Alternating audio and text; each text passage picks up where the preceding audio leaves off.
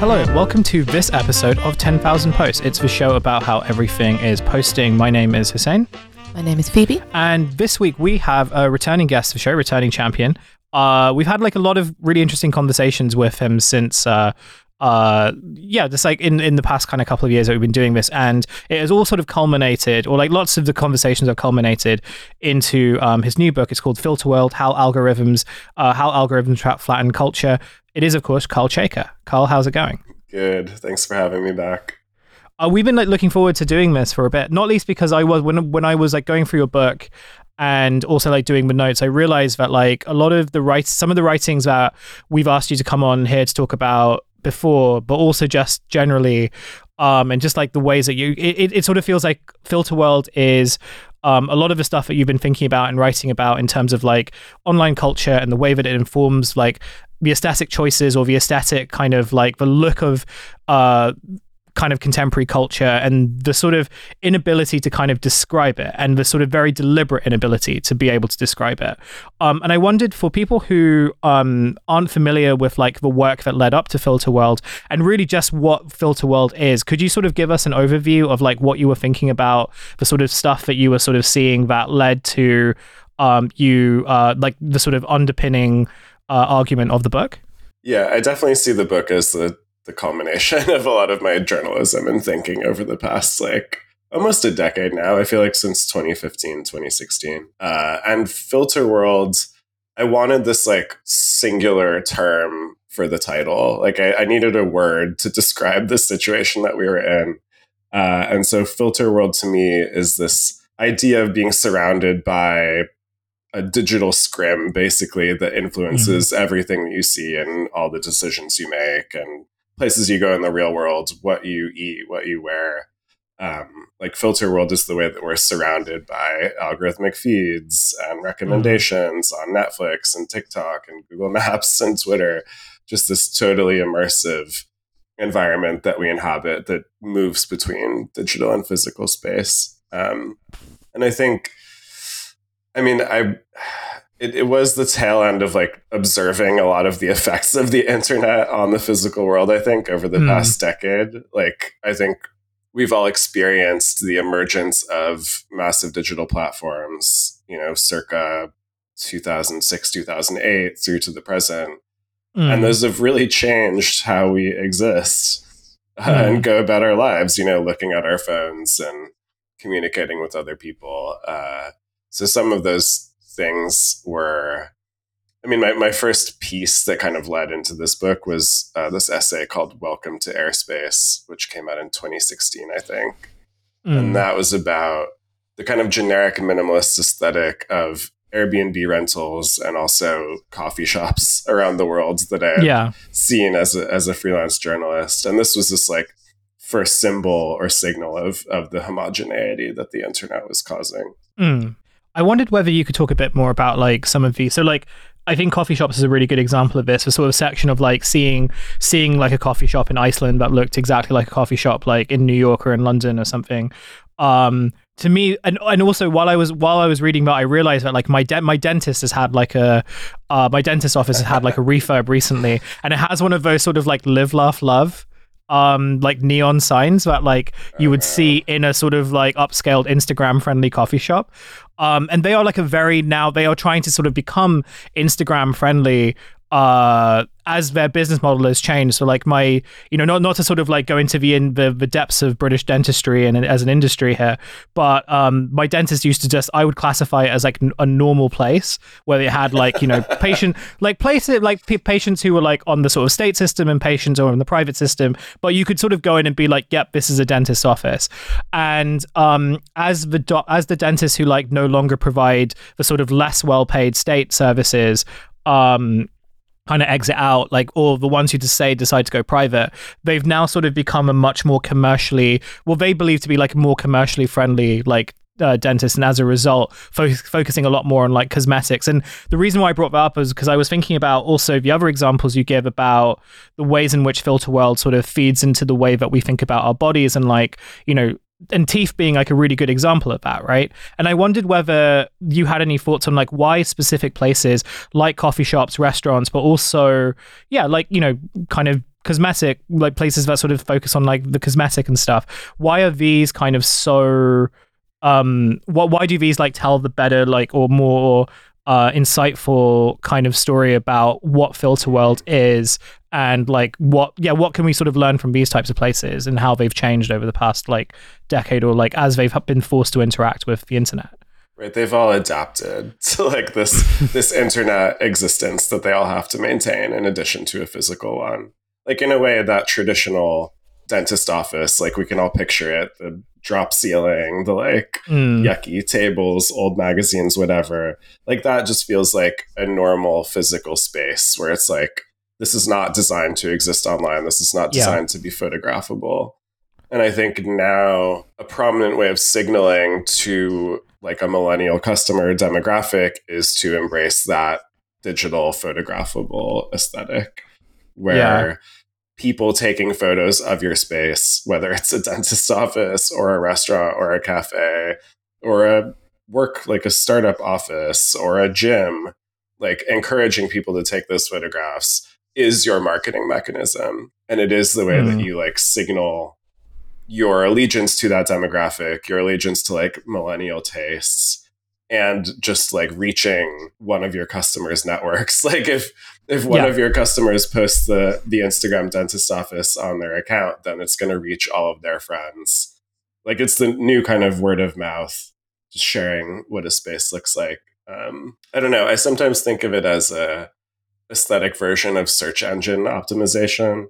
Like the same way that websites have had to bake in certain text mechanisms and design Mhm. their pages in a certain way to adapt to Google search. Physical spaces have had to embrace this particular visual aesthetic and particular signifiers in order to like adequately promote themselves through the Mm. internet.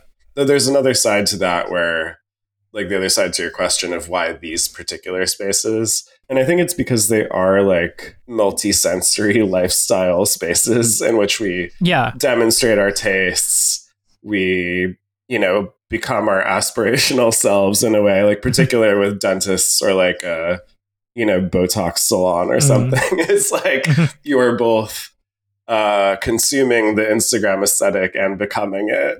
like you're Yeah. using these services to to inhabit that role yourself and make yourself more aesthetically adapted in a way, Mm. which is a bit creepy to think about. yeah Mm. sure I love the idea of it, it being like fundamentally a, a sort of real world SEO and trying to kind of map the logic of SEO onto onto real world spaces. I think that's quite a spooky idea.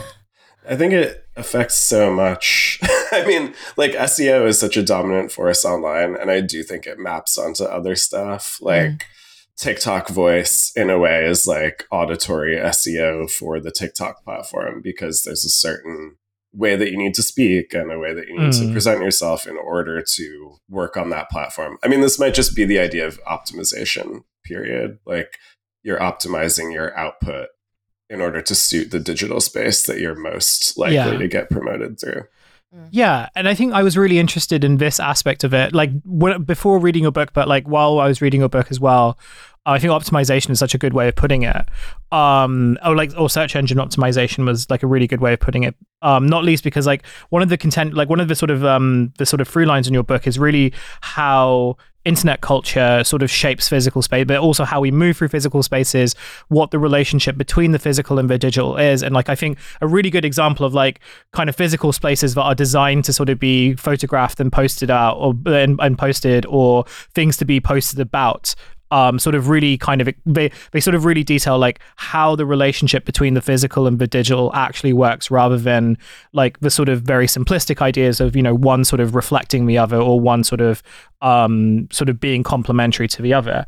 Um and it did and it did like make me wonder about what is meant by optimization now in the sense of my understanding about like SEO uh or like the sort of one of the ideas of SEO sort of being that like you know using the right kind of using the right kind of phrases or the right kind of words will help you sort of find a kind of the sort of correct answer sort of going towards like more personalized answers. But now the idea of like personal optimization in a way of like serving the digital rather than the other way around. I don't know where I don't know whether that's like the right way of putting it, but Yeah, if that is yeah. the right way of putting it, that is kind of creepy to just be like, okay, the ways that you are sort of acting and presenting yourself and optimizing yourself for the sake of posting it out is really there to sort of serve the way that like you think a machine is supposed to work or is working. Yeah, yeah. I mean, talk about everything is posting. like every, like all of your actions and decisions seem to be subjugated to this need to post about them. And this is, I mean, speaking as a very online person, like many people do not feel this necessarily. Um, but I like serving the digital. I think there there was a balance that flipped in a way over the past decade where maybe before the digital served as a gateway to the physical like you'd google a restaurant or you Mm. would i don't know i remember like pulling up mapquest directions and like printing out one frame at a time or something. Uh, but now it seems like that polarity has flipped a little bit where so much of the physical is yoked to its need to become digital like rather than the the phys- uh, rather than the digital being a gateway to the physical or a directory to the physical it's like the physical has to be designed to suit that online directory and i Mm. like I keep bringing this up, but there's those Thai restaurants that became a meme that that are called like Thai restaurant near me. Like the name of the restaurant is Thai Yeah. restaurant near me, and that's like they are named that so that they show up more often on your Google Maps or like yeah. you know when you look it up on Seamless or something and you put in Thai restaurant near me, that, that's gonna come up because it's it's the actual name. Like Yeah. there's no real world utility to naming your restaurant that. It's it's a nonsense Mm. name, but Mm. but it works for the internet.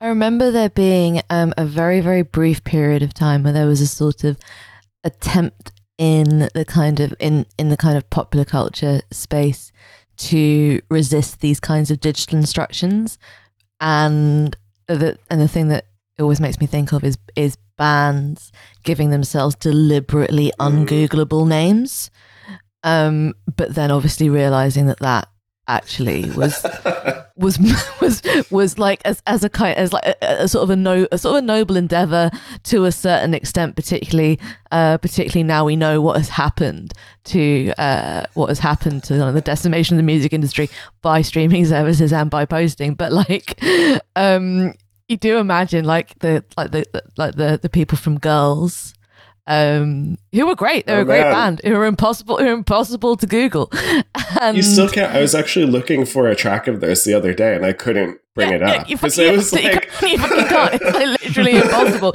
And you imagine them being like, "Yeah, this is like we're we are we are like we are the vanguard, we are the resistance," and then being like, "Huh." maybe yeah, we resisted no, no. too yeah, hard. Maybe maybe we resist, maybe we resisted a little too hard in the other direction. I like that And- one that was called three exclamation points. Yeah, chick, whatever, chick, chick, chick. chick, Yeah. chick. Yeah, and it's like I don't even. I haven't tried. I haven't even tried to find that because I feel like it's not going to work. But No, it's a complete, it's a, com- it's a complete, it's a complete pain. Uh, have either of you ever been in a Glossier shop? Just on this, yeah, it's, Yeah, so, I so, that, so that's, yeah. so that's, it's so funny what different experiences you and I have going into a Glossier I mean, you know, you know why I've been like I, I am, I am, I am sort of the boyfriend and now husband who sort of stands very politely in the corner of Glossier and just goes, "Yes, this does look good, actually." it's just that I think that it, it, like the like the, the gloss the Glossier shop I think is like it's like the culmination in what you're ta- of what you're talking about, Kyle, because it has like it, it has like these deliberate areas for you to take Instagram pictures and these kind of pink and this kind of very very kind of soft pink lighting. But the problem the problem with it is, I mean, apart from you know the obvious, is that it's it's not a very current aesthetic.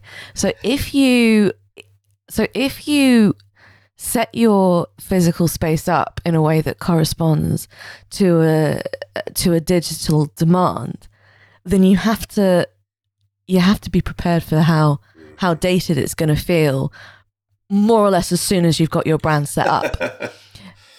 and it's a really really weird experience being in a in a Glossier because the like the, the big the big one that's in the center of town that's just sort of sort of like right on the edge of um right on the edge of Soho in London you you have to queue to get in uh which is which is not a good feeling for going into a shop where all you're going to do is buy an eyebrow gel that for some reason costs three times as much as an eyebrow gel should just for some reason just because it comes in this cute little bag and like I know that I know that I like the cute little bags. I know that like I'm very easy to kind of persuade with just because of that because there is a cute little bag.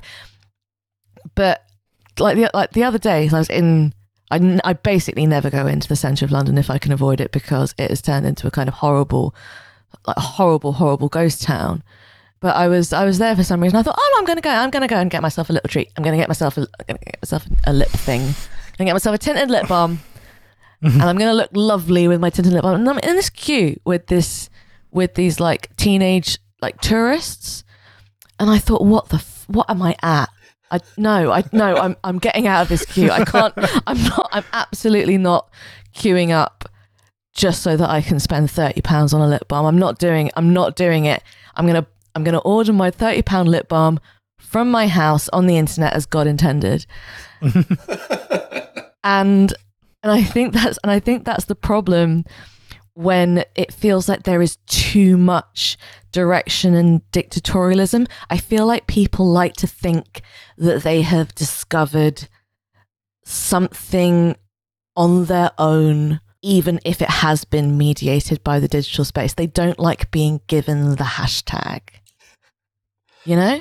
Yeah. Yeah. There's a you can force it too much. Yeah. Like I mean, I think I have a point in the book where I describe how everything has kind of become an Instagram wall. Like Instagram walls were Mm. this trope, you know, a decade ago even of a street art mural or something where you're meant to take a selfie in front of it. Mm. And that was the whole point. Like there's the hashtag, like the artist's Instagram handle is on there. And you are that is the whole point of this installation. You have to take a photo in front of it. And that feels like the Glossier store Yeah. or the contemporary like ice cream museum or color museum or whatever, where the sole purpose is to go for the experience of taking pictures and then posting them later online.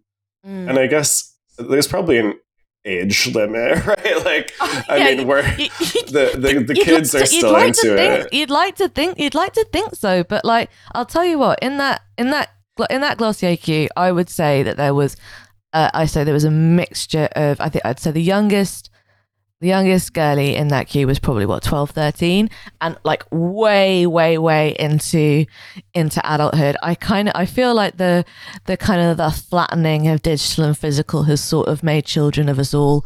Uh, a lot. Well, it's like an amusement park in a way. Yeah, it's like, we're like- like, let's like- go on the yeah. ride. Let's go on the roller coaster. It's like it's like it's like an amusement park. I mean, like the number of people my age who uh, still do kind of virally things. I find I find Mm. very interesting, and I always want to know whether I always want to know where they get it from because all that all that it seems to all that seems to happen is that they've kind of mapped their particular stage of life onto what is functionally what is something that just should be kind of reserved for kind of people who are kind of young and stupid.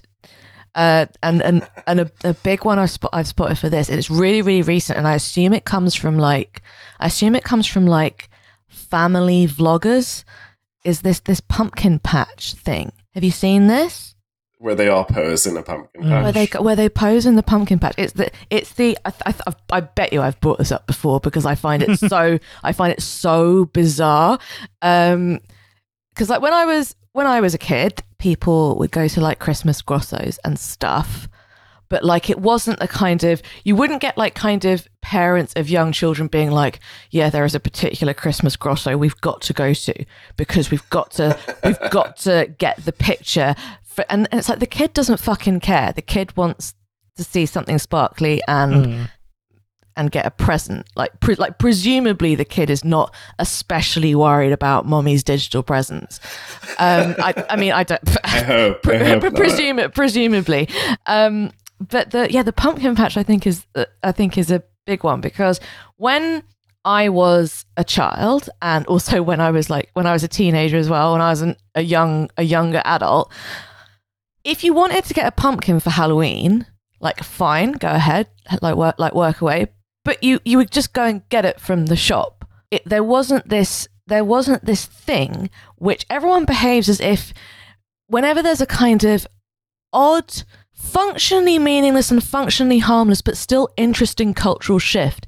People like to pretend that it is mushroomed up independently as opposed to well it's come from something. Something has made you do this. Something has like something has kind of awoken this urge in you and the pumpkin patch, I think, is it, it's it's an absolutely brilliant scam because what you do is is what they do is they buy a bunch of pumpkins and then they just put them on a field, just like on the floor. Right, they're not even growing there Yeah, it's not- necessarily. yeah, it's, it's not, not- like a It's not a pumpkin. It's not a pumpkin patch. If you live in the southeast of England, as as we do, there are no fucking pumpkin patches. Like that is not. This is not. This is not. That's not what we're, we're not. We're not. We're not in like.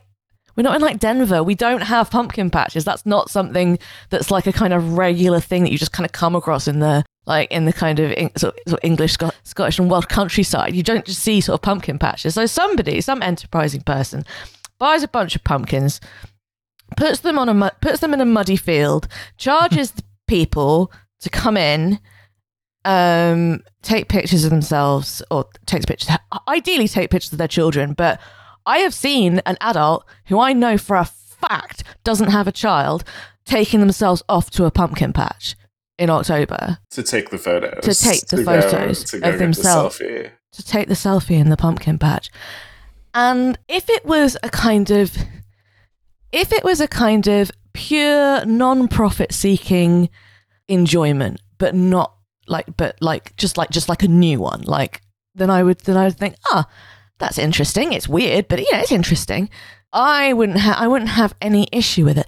But everyone complains about it like it is a grim necessity of life to do this. So they say, oh, so yeah, so you cu- so you're in the car. pumpkin patch. yeah, yeah. Yeah, exactly. I must this- take my mandated autumnal photo. yeah, and this is what's so interesting is that people connect it, and I'm sure that part of this is because of the kind of flattening of uh, of the imagery around space is that people make it seem like a trip to the dentist like you don't want to do it but you gotta you got you gotta you gotta do it you have to queue for two hours in the car then like get out your kid is like is like furious at being cooped up in a car for two hours. You take pictures of them for 20 minutes because that's the only amount of time you're allowed in. And uh, and then you pick up the pumpkin, which you could have got from the shop. And then back you go. Takes another two hours to get out of the car park. And everyone is like, oh, yeah, you know, God, God, uh, coming up for the yearly pumpkin patch nightmare. And as as if this is a, this, this kind of well, you know, we don't like it, but this is just something. It's something you got to something you got to do. You got you you pay, you pay your bills. You go you go to the dentist. This is something that something that like has to be done. And there was this kind of feeling in that Glossier queue of a similar kind of grim determination. Like we are in the centre of London. We are going to the Glossier shop. You know?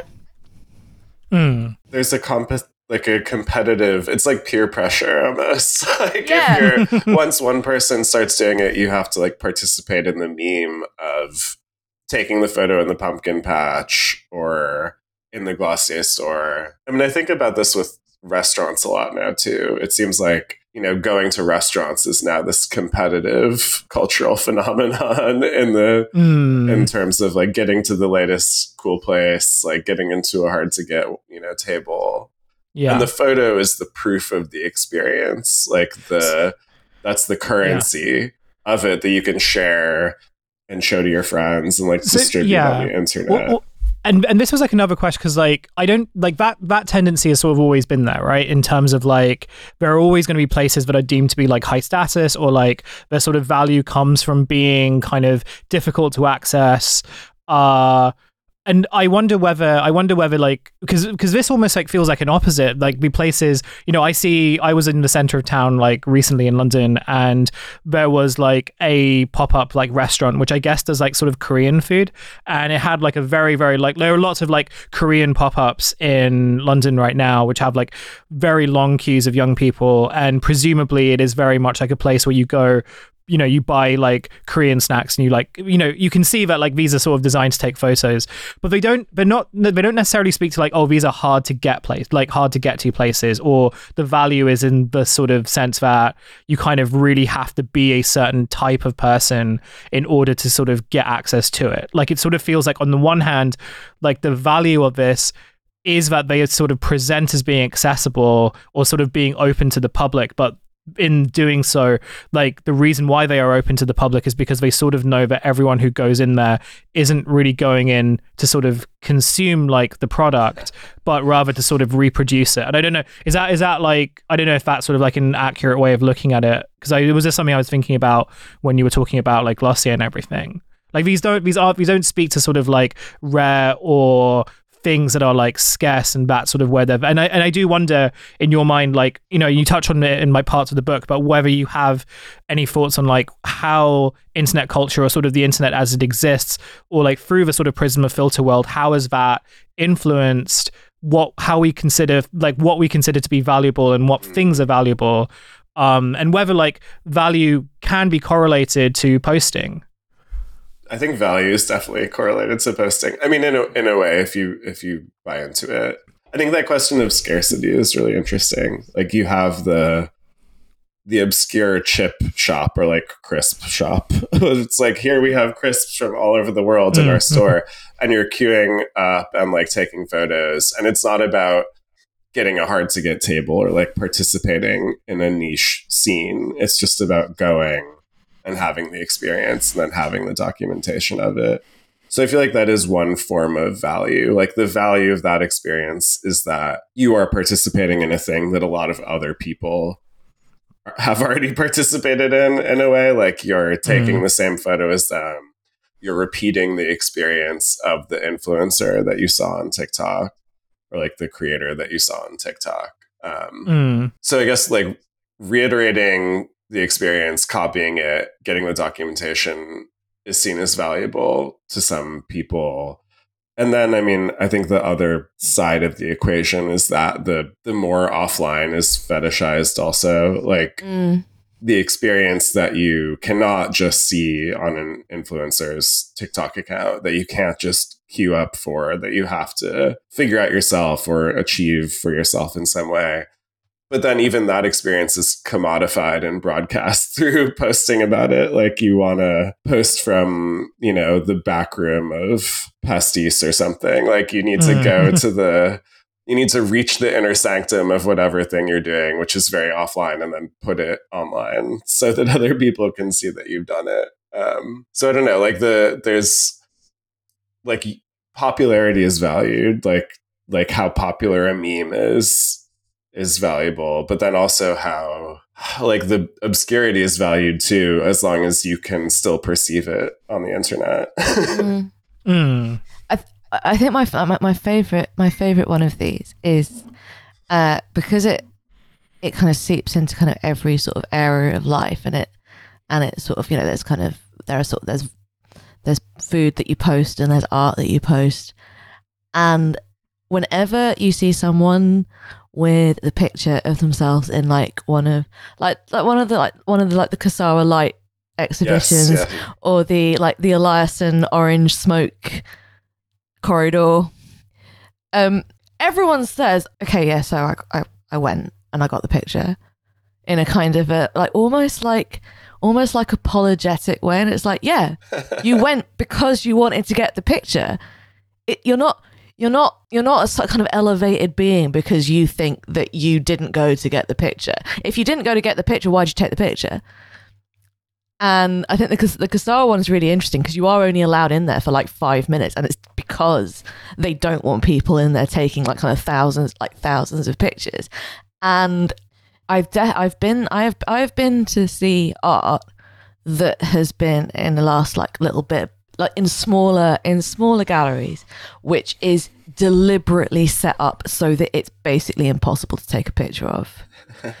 and again, like I, I, I kind of respect that because I think if you're like yeah if you're like a, a light artist or if you or if you do installations that kind of move or interact with like either kind of light or water in like in in any way then you are you are not supposed to be mediating your experience of it through a screen you aren't it, you are supposed to just look at it and and i am i've never seen anything that says we have we have presented this in such a way that it's basically impossible to record it. But I'm sure, I'm sure that it's deliberate, and it and it does seem to be the kind of the absolute other end of the spectrum.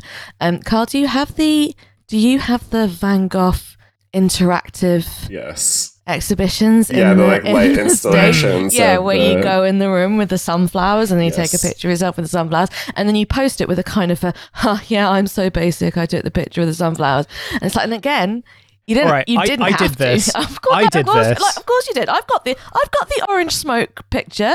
It's a great picture. I'm, it's one. Of, it's one of. It's one of my favorite ever pictures of me. The orange. The orange smoke picture. Yeah. Um, the question is like, where is the art? like, what is the art experience in in these things? Like in a Kusama installation, her intention was not to provide a nice backdrop for your mm. selfies. Mm. Like the the experience yeah. was supposed to be like ego dissolution and being overwhelmed mm. and all of the stuff. And How, yet we reduce yeah. all of it to being able to take a photo of it. Like we remove all the conceptual art, all the installation mm. art, all of the like immersive, this is something you can only experience in person. And we just like literally flatten it into a way into these images or slideshows or videos that Sure. But then it's become the emissary of the art object anyway. Yeah, because then that because then they become then they become the object as well. But they're a kind of this sort of tiny reproduced version. It's almost like everyone has read Benjamin on on on art, and then has just been like, I'm going to take just such the opposite of what he means by it.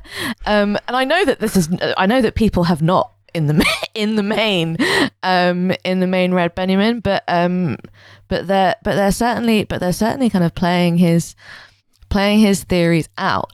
I like I always wonder, particularly with the kind of the feeling of kind of okay, so I went I went to the thing, I went to the I went to the I went to see the art, or I ate the I ate the Korean milk donut, or I uh, or or I went to the fucking pumpkin patch. And here I am. Here I am with my with my art object, which I have, uh, which I have mechanically reproduced, and and part of it is not because I want to have done something that no one else has done. It's because other people have done it. So it's a kind of it's a kind of distorted, abstracted imitation of what used to be physical community. So like where people used to like meet up to hang out or like or like play a game of football on a sports field which has now been shut down or just go or like go to like like a kind of social club or even like go to like a kind of sort of re- sort of religious institution or something so now what you've got is I am part of this community and you can tell I am because I have queued in the same donut queue as everyone else. Like your form of connection with these other people is doing the same thing that they have yeah. done and like participating in the digital like mm. shadow of that experience. Yeah. Yeah, exactly. But I don't. I don't want to like shit on them too much. Like I. I don't this know. Is the thing. I'm yeah. not even. I'm not even shitting yeah. on it. It's just. It's like. It's just. I think it's just very, it's just very, very depressing. I suppose I, um, yeah, I mean, I suppose I wondered, um, and you know, again, you sort of touched on this a little bit in your book, but the idea of like public space and the sort of like, you know, the decimation of public space and how, you know, if if like the sort of places of community are one, or the places where of like you can sort of be around other people or have like shared experiences are ones that are like almost inherently commercial and therefore have these sort of commercial elements that again these platforms are very much built for right? Like you know you've sort of noted in your writing but we've talked a lot about on the show about how like ultimately these platforms aren't really kind of you know centers for community or like you know they have no sort of interest in like you know any type of collective cultivation. These are commercial products designed to sell commercial products or like or designed to sell other commercial products. And so if these types of like private spaces that are the kind of you know are like taking up what is left of sort of the public realm um you know is, doesn't it sort of become like a bit more natural that or the or the I'll reframe the question as basically saying like is like could you sort of make the argument that this sort of tendency of posting for the sake of posting or the posting to sort of show that you were you know you sort of experienced this thing like how much of that is actually a platform sort of like incentivizing that behavior? I guess that really does come at the heart, like one of the sort of questions at the heart of your book, which is, you know, the idea of the algorithm and like, does it sort of incentivize particular behavior or do people create the behavior that then sort of allows, like, or then determines the function of that platform?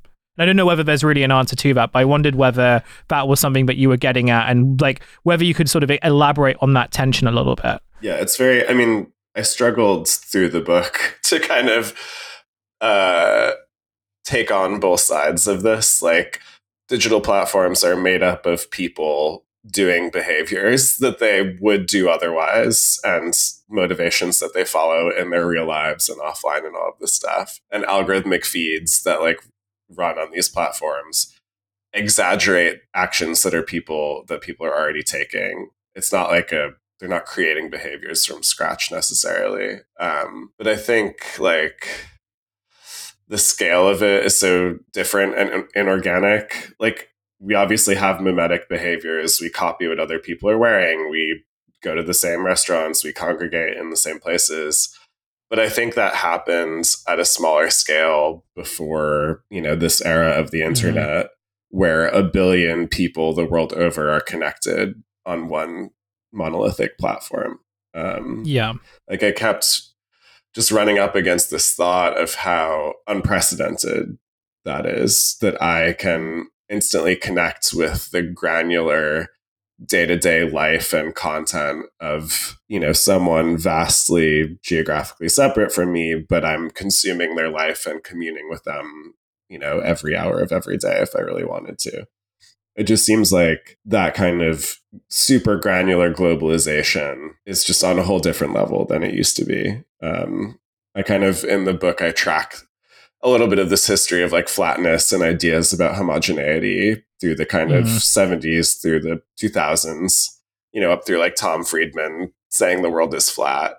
But I think so many of those cases were about corporations or brands or, you know, larger scale fashion trends or something. It wasn't about literally individual people all being so interconnected. And I think mm. my gut instinct is that that's what makes this era different. And it's what makes the mm. kind of like bottom up model of culture that we have now so, so different from what it used to be.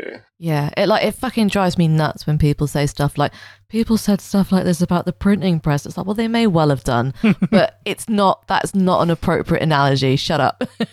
it's it's wild. I mean, I've, I tr- you know, it, I guess we always feel things are unprecedented, but come on, like like the the internet is a crazy departure from the rest of human history. Like, yeah, you don't you don't have to pretend it's not because it fe- it makes you feel uncomfortable to like address the tensions. like that's not that's not like that's not like necessary. You don't have to say something is like over like overall good or overall right. Like overall overall bad. You can you can you can pick out the strands. You don't have to say like oh well you know this is really just like the panic around uh around the proliferation of newspapers. No, it isn't. Shut up. no, it isn't at all. It isn't at all like that. And social media is just so pervasive. I mean, I think all these things have become more pervasive over the past decade, and particularly like the experience of the pandemic and quarantine was kind of showed us how online our lives had become, or mm. just how much the internet could encompass of our existences. And that, I mean, I think it, in writing the book and also in talking to people after the book, like I think we are in this moment of backlash or of more understanding that this kind of interconnection and these massive platforms are like not necessarily a net positive you know mm. not just for yourself in a given moment but for humanity but for many industries like we're realizing that these theoretically public spaces are just these corporate commodified like content consumption mechanisms like they're not mm-hmm. they're not here for our benefit they're here to just mm. commodify mm. our attention 24 7 mm. Where's that post about how like the it's like the problem is the idea of the mass audience and you should be making things for 30 sickos. I think I saw that like yeah, I think I saw that like today. I don't know People if that was keep like sending it to I me and I'm like, okay. I mean, we're all doing that. Like, I don't know. I I'm definitely making things for 30 sickos, basically. It's like Yeah. you want to have a, an actual audience in mind for whatever it is you're doing. I mean, something we haven't talked about as much yet is like these systems pressure consumers in a certain way. Like, you know, we we feel the peer pressure to like go to Glossier or take a photo in the pumpkin patch or whatever.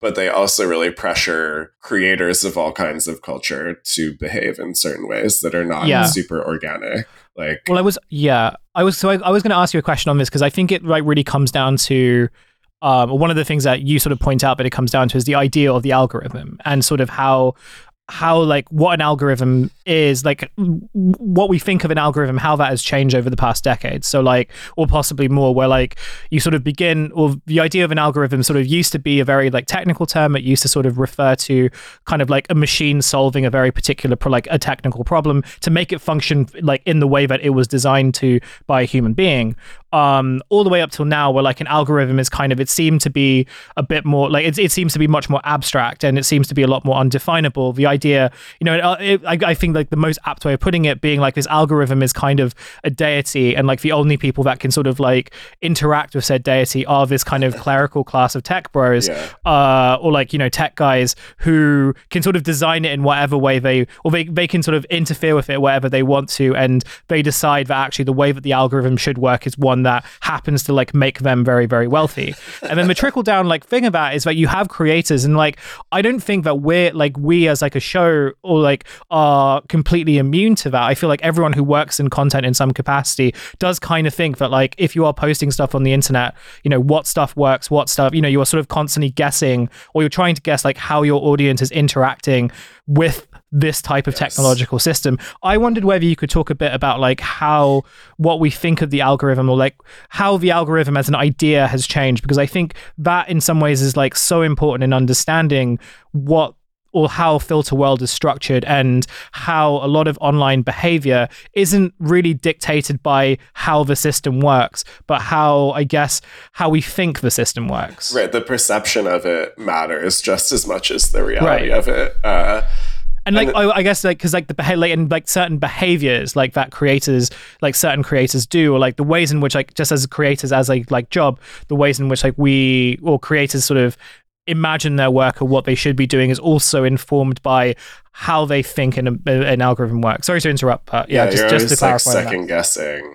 I mean, I think so. The like algorithm as a word just means equation. Like it has a millennium of history, um, just as like it refers to a math equation, such as how to find the volume of a ditch. Like that's that's an algorithm. Uh, but I think you know it evolved over time through early AI and like the Turing era, and you know it became part of machine learning. And I think what we're really encountering right now is the rise of algorithmic recommender systems, which is like a discrete kind of technology.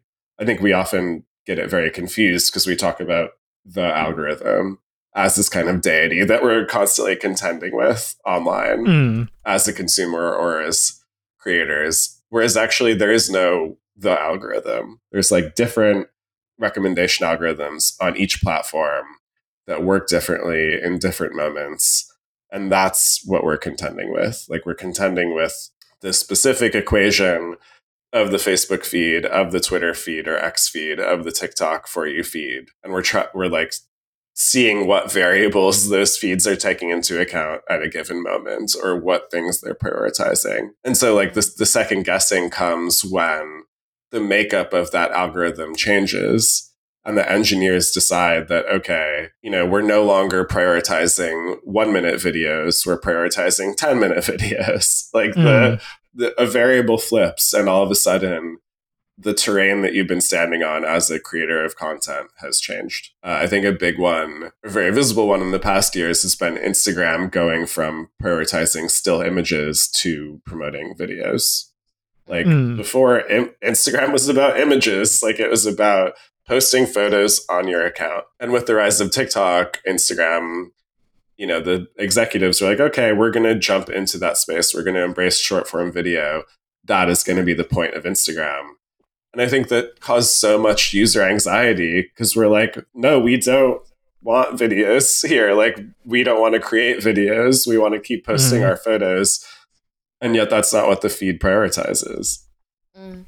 Yeah, I think it. I that's. I think that's just wanted to just pick up just on something that you said really quickly. I think it is really, really important that we don't fall into the trap of like of saying the algorithm like Yeah. it is like it is this kind of magical self-generating Yes. entity which is just in the air and it uh, and it manipulates our behavior both social creative cultural uh, con- consuming etc it's a it's a series of proprietary codes that were written by somebody by a person like or like a team of people. And it, it's it's it's really really important. And i and I thank you very much for reminding me of this because I I know that I'm like oh yeah well you know it's the algorithm I do that I do that all the time and it's like it's really it's a really really important and salutary reminder to be like no no no no there is no such thing as a, the algorithm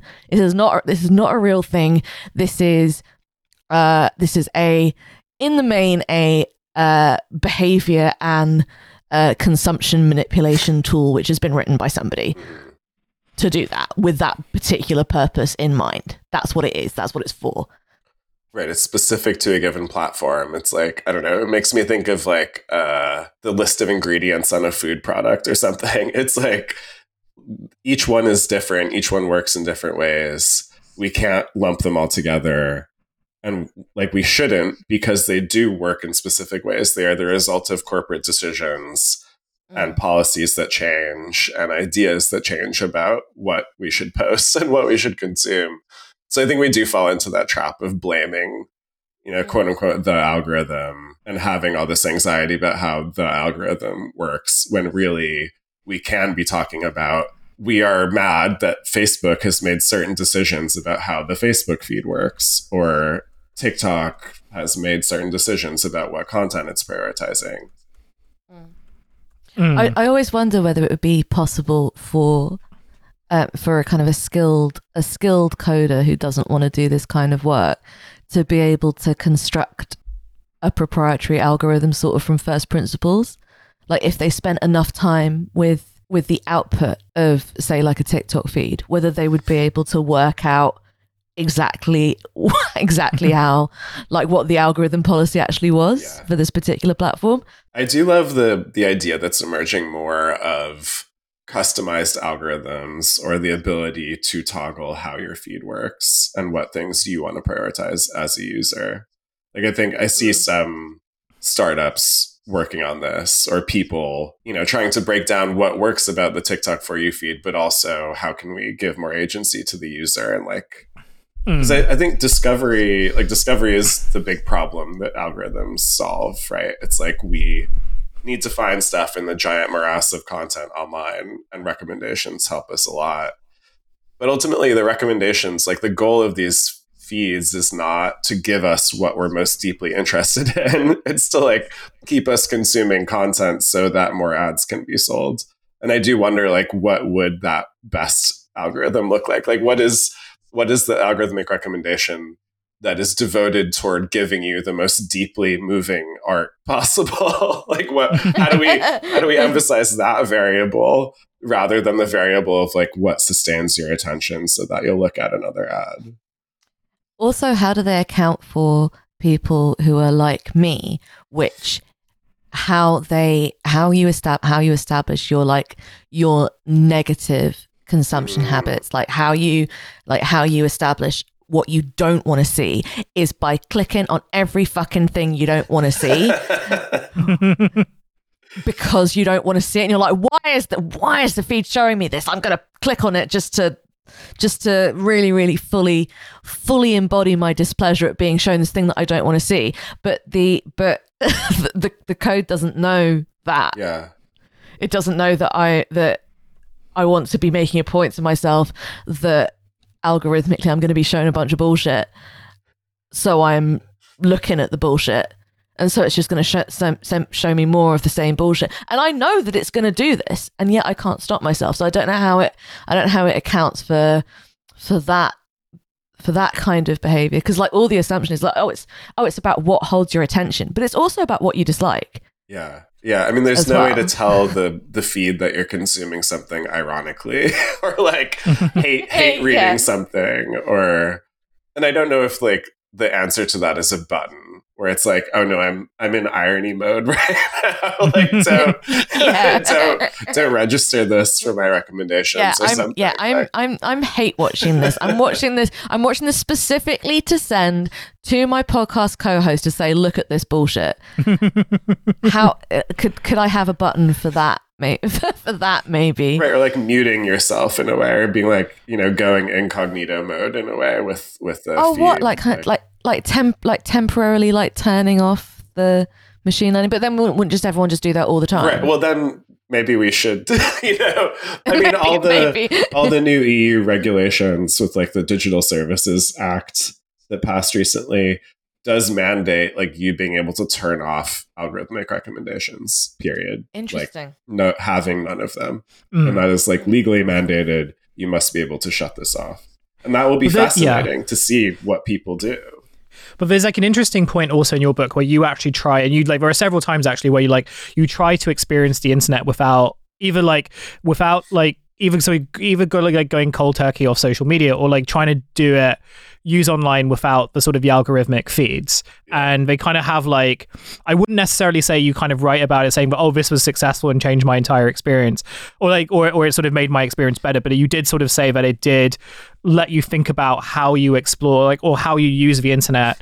And also i think one of the interesting points and i don't this is something that i kind of thought was in subtext rather than something you point out but so correct me if i'm wrong but it does sort of imply that like uh, without this sort of algorithmic systems and it's not to sort of say that like they these algorithmic systems like make it better or make it useful but rather that they inform so much of how contemporary internet culture or so, so, much of how the internet works and how internet culture emerges out of it that using the internet without these settings makes it kind of feel i guess i mean i guess it i guess the correct term is it uses fric like you can see the friction Yeah. and for and if you're used to like an online environment especially if like you're a lot younger and you sort of have grown up in a sort of platform on a platform internet the idea of experiencing friction online is something that can be very deeply unsettling and so even if like you have legal enforcements to say that yeah you can you know you know these al- like the you can turn off the algorithm they don't have a right to sort of like guide you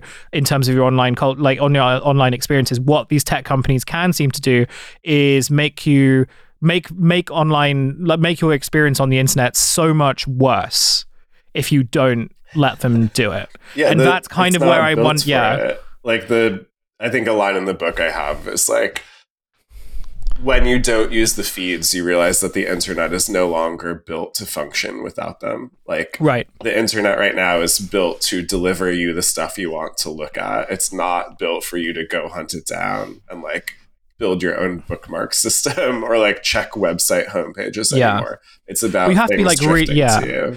you you have to be really dedicated or you have to really sort of invest quite a lot of your time into making sure that like the algorithm doesn't inform your tastes and you know and i think having sort of tried to do a little bit myself and finding it quite difficult like one of the things that i sort of came across is just like oh it does actually require you to be uncomfortable for like quite a long time. You have yeah. to like you know if you're like you know music for example like i know i really admire phoebe's like project in terms of listening to a new album every day and i've tried it like several times and i'm just like oh this makes me feel really uncomfortable when i'm not listening to something that like i immediately enjoy um, and I understand that I've gone in it with the purpose of like I want to see what it's like to see whether I would enjoy it. Mm. But after like a few days, I'm like, nope, no, I'm just I'm going I'm going back I'm going back to like my very my, my I'm going back to my playlists. You know, I'll like if I find something I'll like if if I listen to something randomly that I like, then great. Um, and it makes me feel really bad because I'm just like, oh, like you know, I understand that this is not good for me. I understand that this is not good if I want to sort of experience more of the world and I want to sort of appreciate like artistic output, especially if I complain so much about like the lack of it. And yet the friction of that is kind of it feels so uncomfortable that I can imagine for just like normal people who don't really think about it in the, who don't really think about it in like such I, I don't know who don't who who may not like sort of think about it as uh, as much as we do that the idea of kind of yeah the idea of experiencing the online world as a friction as a friction filled environment at a time when their offline environments are probably just as much like filled with like more instability probably means that it's less likely that they'll do it which is to say that i do wonder like you know the points that you make. And when you came on last time i think you were talking about the ways in which like the internet can sort of be made fun is when you're sort of searching for stuff yourself and you have to sort of put in a bit of an effort but the output of that is so much more rewarding in the long term. Um but i do wonder whether like something like that on a mass scale might like would that nece- would that be possible? And i'm not i'm not entirely sure but only just on the basis of that i do think that it does just require so much more energy than maybe a lot of people have. But i don't know what you think about maybe work. maybe i'm like underselling it. No, the like that labor restores some value. Like you, you will find more weird things if you work for them. like I think if you have that feeling that culture is boring, that I'm not finding new or inspiring things, then you're probably not working hard enough to like look beyond all of your digital feeds and and find new stuff. Um, Mm. But I do think, I mean, this is a niche form of labor. like like we're speaking as people Mm. who are like very online, kind of like tastemaker-ish figures whose job in a way is to find what is new and interesting and like surface it for other people. Um so for us, like we should do that labor. We should like work hard to to find interesting things. And I don't think everyone has to do that. Like there Mm. there's no problem fundamentally with listening to your Spotify recommendations if that's what makes you happy and you don't feel dissatisfied with that. Like I think not everyone needs to devote hours every day to like expanding the horizons of their taste. Like that's not possible for everyone. Uh, yeah, no, no, no. I like, like absolutely. I mean, like obviously, like accepting the absolutely like irreparable harm that that Spotify has done to music as an industry, but it's no, but but that's like, but Spotify is no better and no worse than any other streaming platform, which has had a kind of similar effect on whatever industry it has it has decimated. Like it's it's like it's really really bad, but it's but it's you know it's just about as bad as Netflix. It's just about as bad as Amazon. It's it, it's all it's all it's all bad. like It's, you know, clear um, channel radio like like Yeah. most companies that have made it very convenient for you to consume things have also done a lot of bad Yeah, I've done a lot, Like- done a lot of, lot of, lot of, lot of harm. Like the convenience, the convenience is always at the uh, expense of the art. That is hardly, that's hardly a new Yeah, yeah. observation. It's just has been kind of accelerated and is at a kind of unimaginable scale um, than it, than it, than it ever, than it ever has been. Mm. Like how I, um, what based on what um Hussein was saying about my my album a day. This is a thing. I this is a thing I do, Kyle. Where I listen to a new a, a new album every day. The only rule is that it has to be from the year that I am that like I am like currently in. It has to be like a new album. Um, I've been. This is the fucking hell. This is the third year running. I've been doing it, and it's now like just kind of. It's been habituated. It's like part of like my kind of daily routine, and I am very very careful never to use uh, any kind of music streaming recommendation. Like that's not that's not where i get what it's what i use it as a tool to listen to the stuff because that's how you listen to stuff unfortunately. Um but i know that if i use the recommendation tool then it would it would very very quickly revert to a uh, to a certain kind of meme mean it would work out what like what the sort of things that I like particularly like are, and it would just show me more of that. And I don't want to do that. I want to listen to new stuff. And it's like, and yeah, it is a certain, it is a certain amount of complexity and it's a certain amount of labor. And I don't feel, I don't feel obliged to do it. I enjoy doing it. It doesn't feel like, uh, just going, going back to the going back to the pumpkin patch it doesn't feel like a kind of like a self-imposed piece of bullshit because I have to record my life like a vlogger, even though I am not making Yes, any kind yeah. of any kind of like appreciable, uh, appreciable kind of material gains out of living my life like a vlogger. Uh, which you know again it's like it, you know wanting to leave a memory of yourself wanting to leave a kind of footprint on the world wanting to leave a kind of i was i was here i was here. Like just because the tools available for you making stuff are so inadequate for making something meaningful and valuable doesn't mean that people aren't going to want to leave evidence that they were sort of once on this planet. And i think that's like part of it. And it's like a huge part of it because everything else is so discouraged like anything kind of anything meaningful or, or valuable is so is so discouraged.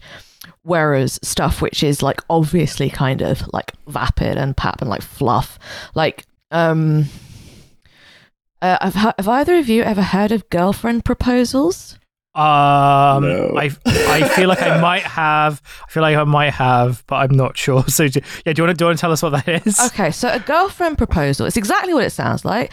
It is asking someone formally to be your girlfriend. Oh, it's not or when a girlfriend proposes to you to. Okay, all right, okay, but no. No, no, no, no. It's uh, it's it's when you ask it's when you ask someone to be your girlfriend. I assume that boyfriend proposals exist as well, but I've just never seen any, and I've never heard of any.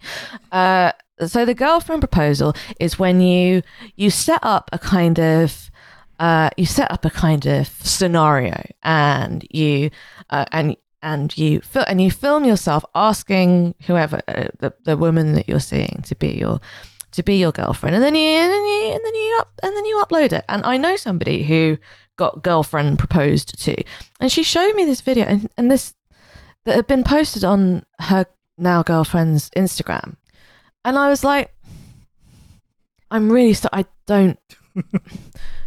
Why?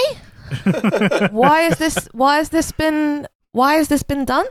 Um, and she said, "Oh well, you know, like it's like it's a girlfriend proposal." And I was like, "No, no, I, I, I believe me, I understand the nature of the. Co- that's not that's not where the understanding is falling down here. I understand what it is, but this feels like." This feels like a very unnecessary source of anxiety. And she said, "Oh yeah, but you know, she like she set up like the room, and she like got like the kind of the balloons." And I was like, "No, no, no, no! I'm not saying that's not. I like, like you know, that's like that's like a really that's a really nice thing to do. I don't understand why she has put it up on her Instagram. And she said, "Oh well, because you have to if you want discoverability Oh my god. on Instagram, then you have then it has to be then it has to be a then it has to be a reel now." And and I said, "Yeah, but she's not a she's not like a content creator, right? She is she?" And she said, "No." And I said, "So why does it matter that strangers see it?" This is And like she said such a personal thing too. Like why does this so- intimate such a personal, thing, have to be content? Like yeah th- this is like this is one of my friends and i felt weird seeing this i was like this feels like a this feels like a this feels like an intimate moment which should not be being shown to, Right. which should not be being shown to other people and and there was that and, and, it, and it and it really really felt like one of those uh, like one of those things where just because everyone does it doesn't mean that it doesn't deserve some kind of like some kind of like thinking about. Like it's not it's not like it's not it's not meaningless that this that this woman's instinct is a way of as a, as a way of recording her experience of being alive at this time is to is to make Hmm. something which is specifically for the posting. Because it obviously was for the posting. It wasn't like it felt very kind of staged and and set up. And i think it kind of goes back to what you were both saying about about this kind of frictionless experience because we've talked about this before but young people don't know how to use computers and this is a, this is a brand new piece of information to me. I got told this by a friend who's a teacher, which is that everyone ha- makes this mistake of thinking that being a digital native and growing up in growing up with this stuff just like all around you, all available all the time, means that you are like really, really computer literate, and they're not. They're not at all. None of them. None of them can do it. Apparently, you can't. Apparently, like teenagers cannot like find and send a file now. They can't do it because no one needs to. It's like all done. because no, because because hidden nobody and- nobody needs to. Yeah, so they're not computer they're not computer literate at all they're not digital natives actually what they are is they are platform natives they know they know the back they know the back end they know the they know the the, the product end but they don't know about Yeah. any of what sort of of what like goes into it. And so when it comes to this very very kind of natural and historically human desire to leave something of yourself and leave some and make something and leave some evidence of you being alive because you are in this in this in in this environment where where the on, where the only systems are the systems of what of what gets visibility and what gets Mm. attention there's no there's no impetus to seek the seek the, the the labor of it there's no there's no impetus for for meaning because you don't even know how this environment that you live in or this environment that has that has raised you and mediates your experience you don't know how it works it's just there Yeah. It feels so inevitable. I think Yeah. that's like the inevitability of it and the discouragement of thinking outside of these systems is like the one of the biggest problems. Mm. Just because like I mean that's what Filterworld in a way means to me too. It's just like the illusion is that this is your entire existence. like that you have to put your your girlfriend proposal on Instagram and that the more randos who see it, the the better it is, or for some reason. Whereas Mhm. actually you don't need any of that. Like you could you can not be online. You can have your diary in a text folder like on your on your hard drive and like I don't know, the the discouragement of that and the Mm. the almost impossibility, the impossible quality that that feels like to us right now is is Mm. surprising, and I, I hope we can just like change our minds a bit, and, like I get yeah. back to that. And sorry, I, I really have to get off the. Oh, okay. Okay. So can, can we can we wrap it up? No worries. Yeah, let's wrap. I, I was I was actually going to ask. Can I do one more question? But I will. I will not do that one question. Uh, okay. So um, Devin can get rid of that, and then we'll be back in three and two and one. Um, I've just clocked the time, and it does seem like we do have to end the episode. Unfortunately, there's like a lot that we could talk about. Um, s- but what I will say is that you should buy a copy of Kyle's book if you haven't already. Uh, the link will be in the show notes. It's called Filterworld. But in the meantime, Kyle, thank you for coming on. Thank you. It's always fun to have you back. Yeah, Uh, if great. people want to read your writing, how can they? How can they do that? Uh, there's a bunch on my website, which is kylechayka.com. And I write a column for The New Yorker on internet culture, and that's basically where most of my writing is. So Yep. I have a nice author page there. And you could talk about this for hours. It's like it's it's all Well, of sure- our yeah. lives. So I am sure. I am sure that we'll have you back soon, uh, and I'm looking forward to having you back uh, at some point in the near near future. Uh, thank you very much. Yeah, thank you very much for listening to this free episode. We have lots of bonus content on our on our Patreon, patreon.com forward slash 10k post podcast. Five bucks a month. Uh, yeah, it helps us run the show, and we really appreciate all the support that we can get. Um, I have no plugs. Phoebe, do you have any plugs?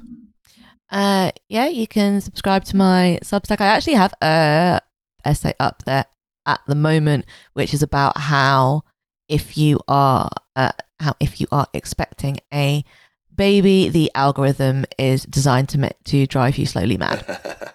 So, Great stuff. Yeah, companion piece. so that's a nice little companion piece. companion to this piece to this episode. Uh, this show is produced by Devon. Follow them at Devon underscore. Uh, follow them at Devon underscore on Earth. Listen to Kill James Bond if you don't already, and then all the other usual links in the show notes. Um, and yeah, until next time, we'll catch you later. Have a good one. Bye. Bye bye.